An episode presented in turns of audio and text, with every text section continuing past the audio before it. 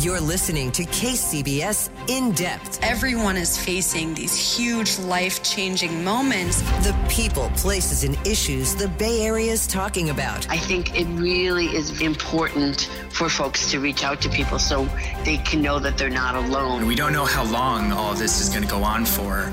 And from an emotional standpoint, psychologically, that's a really difficult, difficult thing to grapple with. This is KCBS In Depth. The cases are surging, the hospital beds are filling up. It's a sure sign that the third wave of COVID is gathering force. I'm Keith Menconi. This is KCBS in Depth, and today in the program, we're going to take a closer look at the full scale effort now underway to get prepared. Starting with the latest health orders that have come down this past week. Then, in the second half, we're going to check in with the major hospital system to hear what they're doing to prepare as the ICU beds fill up. First up, well, it's starting to feel an awful lot like March all over again as we once more enter a time of uncertainty and ever strengthening health orders. To help us get our bearings in all this, we are going to welcome back onto the program now Dr. Art Reingold, a professor with UC Berkeley's School of Public Health, where he heads up the Division of Epidemiology. Dr. Art Reingold, welcome back to KCBS in Depth. Thanks. It's good to be with you.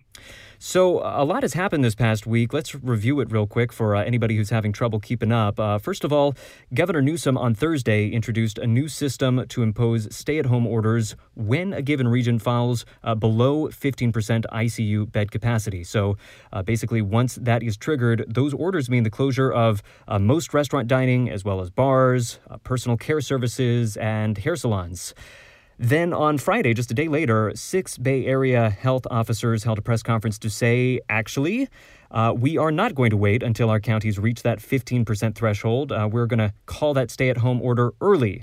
Uh, and so that is going to be starting in some counties uh, this weekend, in fact. Uh, and that is where we are right now. Uh, Dr. Reingold, help us understand here. You know, the Bay Area is in a somewhat safer place relative to the rest of the state. Why was this maybe thought to be a necessary step? So, so I think this represents a continuation of a very proactive approach by our Bay Area counties, who whose health officers have been working in concert now since really the beginning of the pandemic, um, or at least its arrival in California. And I think that's important because, of course, all of us can readily move from one county to another, and having very inconsistent policies from one county to a neighboring county can certainly create problems and, and confusion. So they're, they're obviously acting in concert and, and, and they have consistently tried to be out in front uh, with regard to their response. And I think this is just another example of that, uh, where where fundamentally we can we can be quite certain as epidemiologists uh, that that more uh, COVID cases and hospitalizations and ICU admissions are in the offing uh, in in the coming weeks for a variety of reasons, and so um, I think, if you will, making that decision quickly uh, is an attempt uh, to to prevent our hospitals from being totally inundated and and and oh, exceeding their capacity. Particularly given that many of our Bay Area uh, outstanding hospitals um, also take transfers of patients from rural counties or counties that don't have hospitals.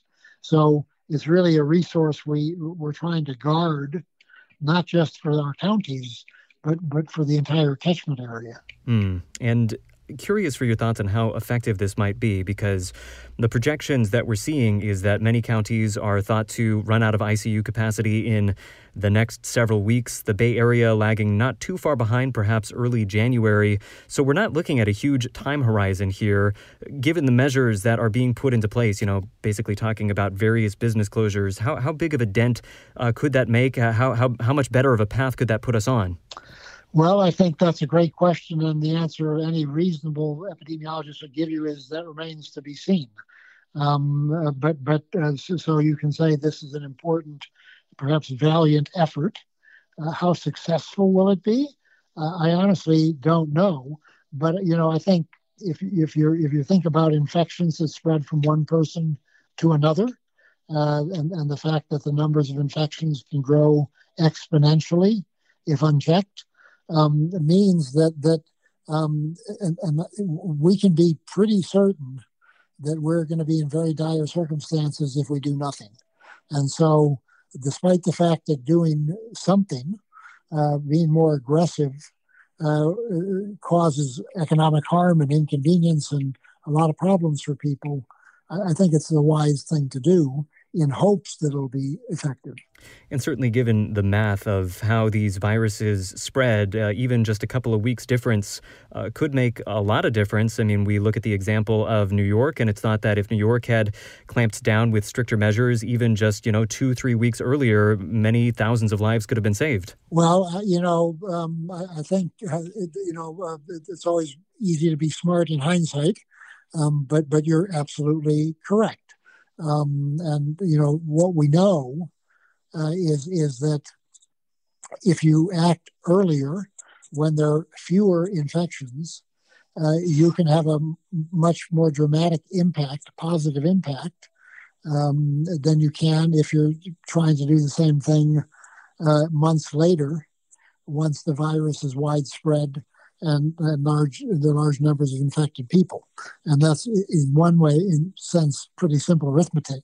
Um, so so you know we are trying to get a handle on this um, for at least the next few months uh, because we are hopeful uh, that that the coming availability of what we hope will be safe and effective vaccines uh, over the next three to six months are going to greatly ameliorate the situation.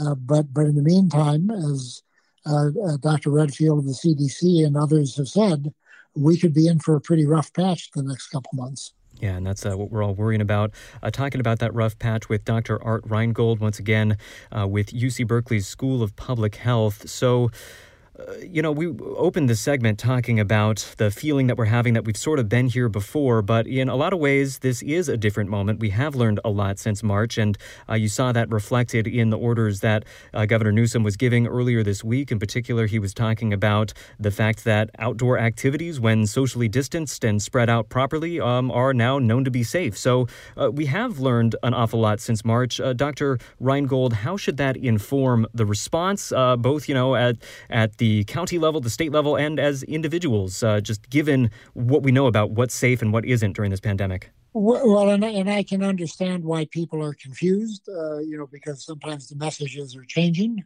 with regard to what's safe and, and what isn't. And, and you're right. A pandemic caused by a novel virus that we've never seen before up until a year ago uh, means we're going to learn a lot uh, over the you know the the months in which we're we're, we're trying and strategies we're using now. And just to take one example that you alluded to, um, the evidence is overwhelming that the most dangerous and risky situations are when uh, you've got people in crowded, uh, poorly ventilated indoor spaces and not wearing a mask. And so, um, is it relatively safe to take a walk on a trail, uh, even if you're walking with someone else? Uh, if you maintain some distance from that person or wear a mask, that's a perfectly uh, reasonable thing to do and probably quite safe because transmission outdoors um, is, is much, much less of a problem. So, um, the idea that we can potentially leave beaches and, and trails and, and, and parks open for people to get some exercise and some relief emotionally, I, I, think is perfectly reasonable. Again, if people show some modicum of of um, uh, caution, um, so when I'm out on a trail, uh, you know, if I see someone else coming, I, I, step aside and we don't get any closer than six feet, uh, or you know, I put on my mask. That's a pretty minor inconvenience. Um, so, so, so I think that's an advancement um, compared to what we might have been saying six or eight months ago.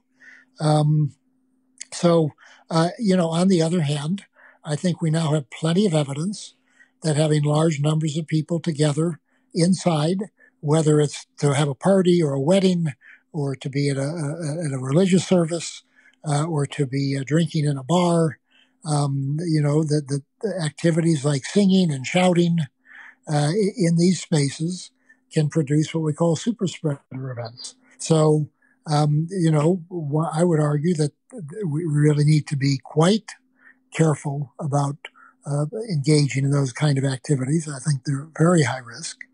Um, at the same time, we have the whole question of schools and, and you know what we can do to get our kids uh, in school um, where they can be learning.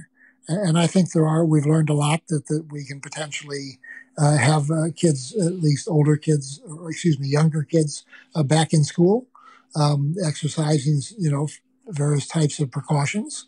So, so I think we have learned the last six months, and, and that is informing the decisions that uh, uh, people are making uh, today. Yeah, yeah. Well, uh, a lot of tricky decisions ahead, to be sure. I mean, I, I can imagine a lot of our listeners uh, at this very moment feeling like, you know, we have been going through this for 11 months now, just about. It's a lot of sacrifices have been made, a lot of life experiences have been given up, a lot of people, you know, economic opportunities have been given up. And here we are in the situation that we have been trying to avoid this whole time. Um, uh, curious for your thoughts on how, how it is that we, we got here. I mean, is this a sign that our overall efforts have uh, been unsuccessful, or, or was something like this always a risk, you know, despite the best of our uh, anti pandemic efforts?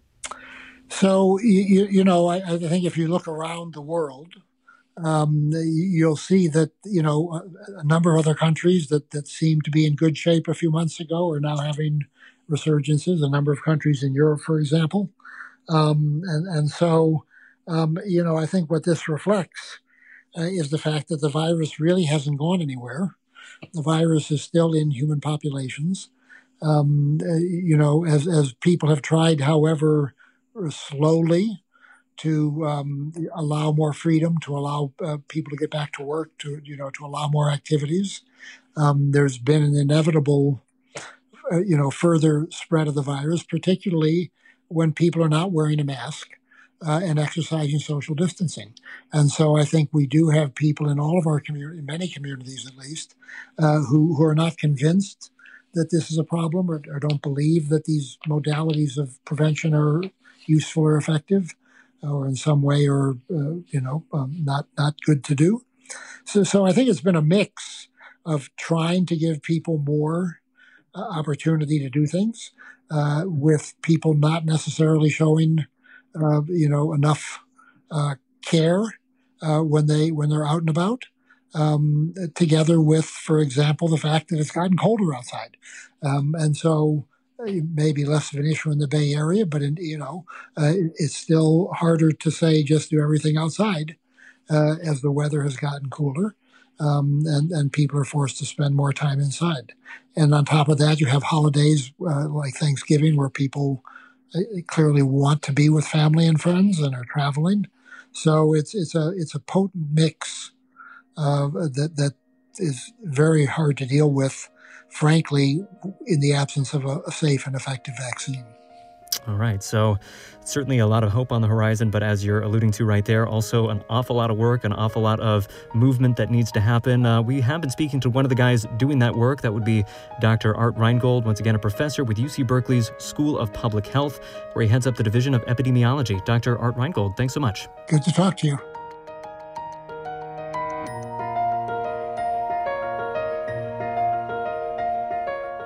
You're listening to KCBS In Depth, our weekly deep dive into the events and trends shaping life in the Bay Area and beyond. I'm Keith Menconi. Today on the program, as COVID cases surge throughout the country, we're looking at what's being done to prepare here at home.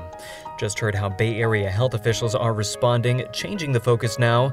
Well, the region's hospitals are also making an all out effort to get ready, of course, shoring up medical resources, expanding capacity as much as possible, we're going to hear a bit more about how that effort is shaping up for Kaiser Permanente hospitals in particular. For that perspective, I spoke earlier with Dr. Stephen Parodi. He is an infectious disease specialist and an associate executive director with Kaiser Permanente. Here is that conversation. Dr. Stephen Parodi, thanks for being on KCBS in depth. Very good to be with you. So, looking statewide, it seems like the expectations are at this point that ICU beds are, uh, in many places, going to be filling up towards the end of the month, in some places even sooner. Here in the Bay Area, we are perhaps uh, uh have a few more weeks. Uh, projections looking like we're going to fill up here in the Bay Area, maybe in the early w- weeks of January. Of course, these are all just projections, but that's the numbers that people are putting forward right now. What does the picture look like in terms of hospital capacity and uh, the point at which uh, we are going to fill up. Uh, what does that look like from the perspective of the Kaiser network? Yeah, thank you for the question. So for Kaiser Permanente, we're able to actually uh, look at, of course, our, our daily census, and then we're able to project out um, based on some predictive modeling that we've done. And then we also uh, work in conjunction with uh, the California Department of Public Health and with their models. Um, and what we're seeing is essentially exponential growth in the number of people that are being hospitalized. Um, and that includes our intensive care units. And so we have built in plans um, with our uh, command center structure uh, to be able to flex beds. Um, to increase the staffing um, and, and prepare for a surge. Uh, but I do have concern um, that we need to take action um, as a, a global community um, to protect the, the hospital system and actually, more importantly, to protect each other um, to reduce the, the chances of uh, death, uh, disability, and hospitalization related to COVID. And when you talk about protecting each other, you're talking about social distancing, masking up? Absolutely. Um, you know, when I think about it, we have learned so much in the last nine months. Um, and we know that those so called non pharmaceutical interventions work washing your hands, wearing a mask, and watching your distance.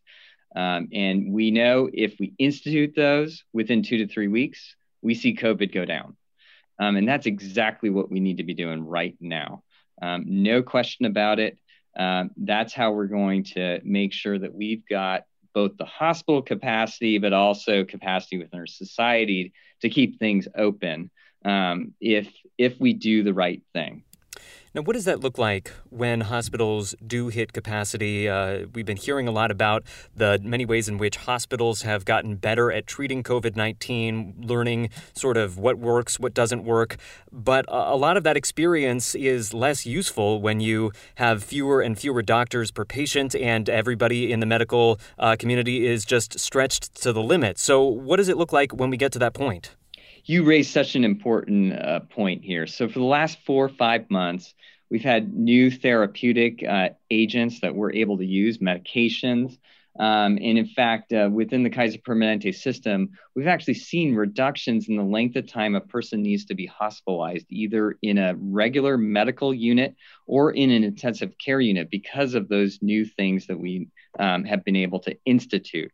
Now, what happens is if the hospital gets clogged up because essentially you just have too many patients, um, then the systems are unable to be efficient.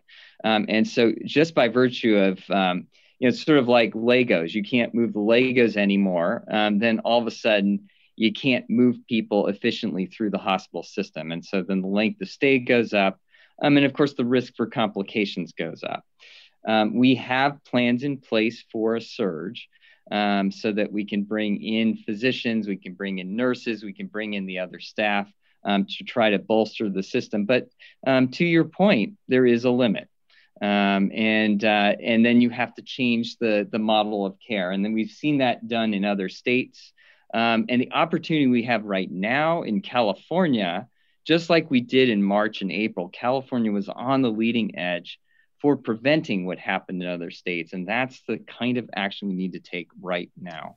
Speaking once again to Dr. Stephen Parodi, infectious disease specialist and an associate executive, executive director with Kaiser Permanente. So, talking about the steps that can be taken between now and when we potentially uh, do hit that limit. My understanding is that uh, Kaiser recently set up a regional command center to coordinate some of its resources. What do the, the weeks ahead look like as uh, a lot of the folks that uh, a lot of your colleagues are trying to get a handle on all this? Yes. So um, the, the command center structure allows us to take action as an entire system um, and do it quickly. Um, so we're able to get together. Literally, I was on a, a you know a, a call uh, just before talking to you um, about how we can, um, you know, institute sort of the logistics, the supplies, um, move people to the right hotspots within the system so that we can uh, respond to the, the patients that we're seeing, um, either in emergency departments or hospitals. Um, what I see um, is that we have a different set of issues than we did in March and April. Um, we were talking about personal protective equipment um, and other supplies that were in short supply. Um, now we have those in place. In fact, we've shored up a number of the supply chains to make that happen. Really the issue at hand um, is that there are simply a limit in terms of the number of doctors and nurses we have in the entire U.S. Um, and so, um, one of the things that I think that we're having to plan for here is ensuring that we've got um, sufficient support for our staff um, and and making sure that they have uh, again the tools in place um, so that they can respond in kind when our patients arrive. Um, the other thing that we've done is we've actually changed up how we provide healthcare. Um, so, you know, a lot of the stuff that has been traditionally done in person, we've been able to do virtually, whether by video, by telephone, or even by what we call e visits. Um, and that has allowed us to actually scale up to what is a larger magnitude of a response that's needed right now. Yeah, I want to actually touch on both of those points. Uh, you know, we, we have been, I actually spoke earlier in the week with a company that uh, helps traveling nurses find hospitals, and uh, the picture I'm getting from them is pretty much all the nurses that are available have found their hospitals, and so uh, it's it's looking to be getting really difficult if uh, if there is a staffing shortage to to fill that need at this point. I mean, isn't there just a, have we reached that hard limit for how many uh, doctors and nurses are available, and uh, are, are we pretty much do we pretty much have what we're going to have at this point?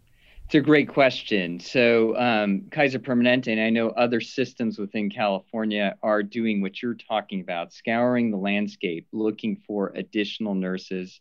Um, and in our case, um, we're able to also repurpose doctors um, to provide help and, and services, and even to the point of helping out uh, with nursing as well. It's all an all hands on deck situation.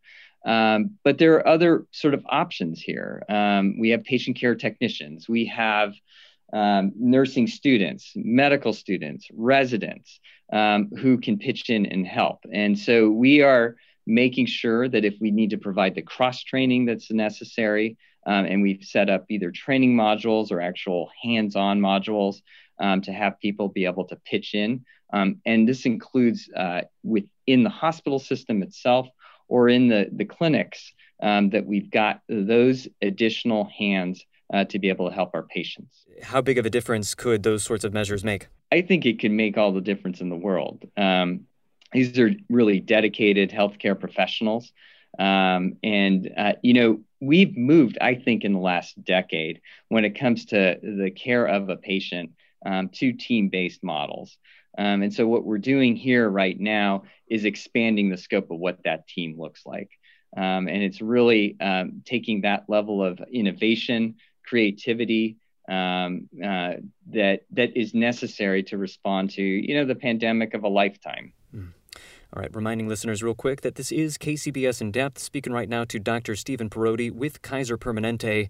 So, uh, circling back on the question of, you know, what it is a good idea to go into the hospital right now to seek care for, we have been hearing a lot about some hospitals suspending elective surgeries. Some are instituting a blanket ban. Some seem to be a little bit more selective, uh, taking a few here and there, taking those uh, surgeries off the table. What is the picture looking like for Kaiser in the Bay Area right now? This is, uh, you know, something that we've actually learned a great deal about. So back in March and April, when we knew less about how the virus was spread, and also had challenges with personal protective equipment, uh, doing a, a, a, blanket approach to reducing the number of surgical procedures we were uh, providing made sense at the time. Um, what I think we've learned, um, particularly now that we have uh, more PPE available um, and have built in the, the flexible staffing, the, the flexible spaces within the hospital um, to handle COVID 19. Um, we've been able to maintain uh, inpatient elective surgeries on selected bases. Um, for the hospitals that are having significant surges where we're needing to use the post anesthesia care units for actual hospital units, those places we are, in fact, already starting to suspend some inpatient elective procedures, while others that are not experiencing as much of a surge, we've been able to maintain those operations. So it's really a selective approach based on what we're facing and what we're seeing in a given community. Mm. And what would be your message to residents wondering whether or not right now is the time for their election procedure? You know, is it safe to go into the hospital to seek care for whatever ailment they're facing?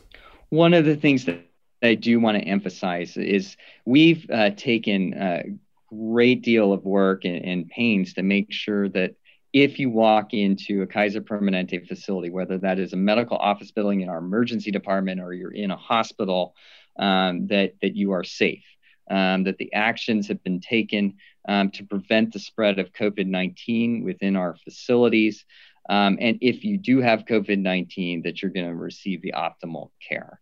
Um, so people should seek the care that they need. Um, we don't want people um, who have need for care, whether it's cardiac care, um, care for their cancer, to delay those types of procedures if we have the capacity to do so. Um, people should still seek the care that they need. And that's kind of borne out by the figures that we've seen in terms of the transmission rates among medical professionals, not uh, nearly as high as we were seeing in the spring, and I think uh, uh, not even as high as we're seeing in the general populace in some cases. Yes, I, I think that uh, you know healthcare workers, healthcare personnel uh, have modeled the the behavior that that we need, um, and, and and really what I one of my pleas, um, if there's no other plea and no other takeaway from our conversation today, is that uh, we really have uh, an ask. They ask for the community. They ask for each of you as parents, um, as uh, grandparents, as uh, you know, people that uh, are participating in essential workers um, to do those three things wash your hands, wear a mask, watch your distance. Um, that's how we're going to stop this coronavirus in its tracks.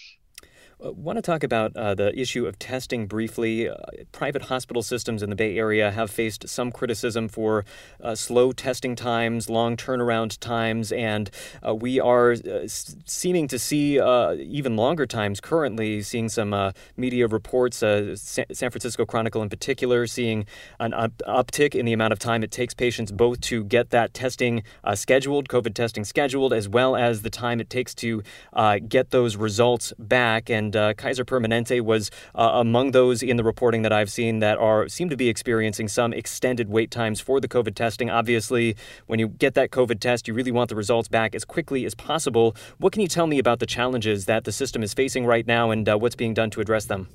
Yeah, you're you're absolutely right. I mean, testing is a, a critically essential component to the response to this pandemic, and of course, it, it's critical in terms of just the diagnostic, knowing whether someone has it or not, um, and then secondly, uh, to prevent further spread, because we can do um, contact tracing around the individual that is uh, positive. Uh, um, the the amount of testing that has uh, been occurring over the last really two to three weeks has grown again ex- exponentially. Um, so where we were doing, um, you know, somewhere on average of you know five to seven thousand tests a day, um, we're approaching sixteen to eighteen thousand tests a day. Um, that has uh, required, you know, literally building a new lab um, increasing uh, you know our supply chain to make sure we've got the proper equipment reagents et cetera um, to provide that uh, level of testing. Um, we've also instituted um, a number of rapid tests uh, that are critically important for individuals that are being hospitalized um, and for our healthcare workers um, so that they can remain on the job. Um, we are working with our uh, state partners um, to hopefully increase additional capacity that we believe is going to be necessary um, within uh, really the context of this larger um, wave that we're seeing at the moment, uh, but also going into 2021, um, knowing that while a vaccine's coming online and going to be available, that we're still going to be dealing with the potential for additional surges. Um, so uh, we are working to continue to increase the capacity because we understand there are going to be more and more cases for who needs to be tested and how frequently. So residents should expect those wait times to go down somewhat. Well, we're going to work our, uh, you know, as hard as possible to make that happen.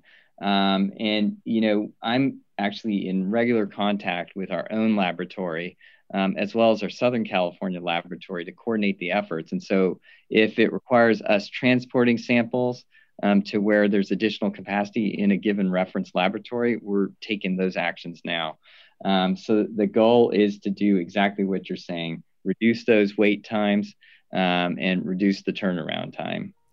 All right. Well, certainly a lot of difficult weeks ahead, but uh, it sounds like a lot of really intensive work going on as well to prepare. And so we certainly do thank you and your colleagues for all that hard work and uh, just hoping that it's going to pay off in this really difficult time. Uh, we have been speaking to Dr. Stephen Parodi, once again, an infectious disease specialist and an associate executive director with Kaiser Permanente. Dr. Stephen Parodi, thank you so much. Thank you, Keith.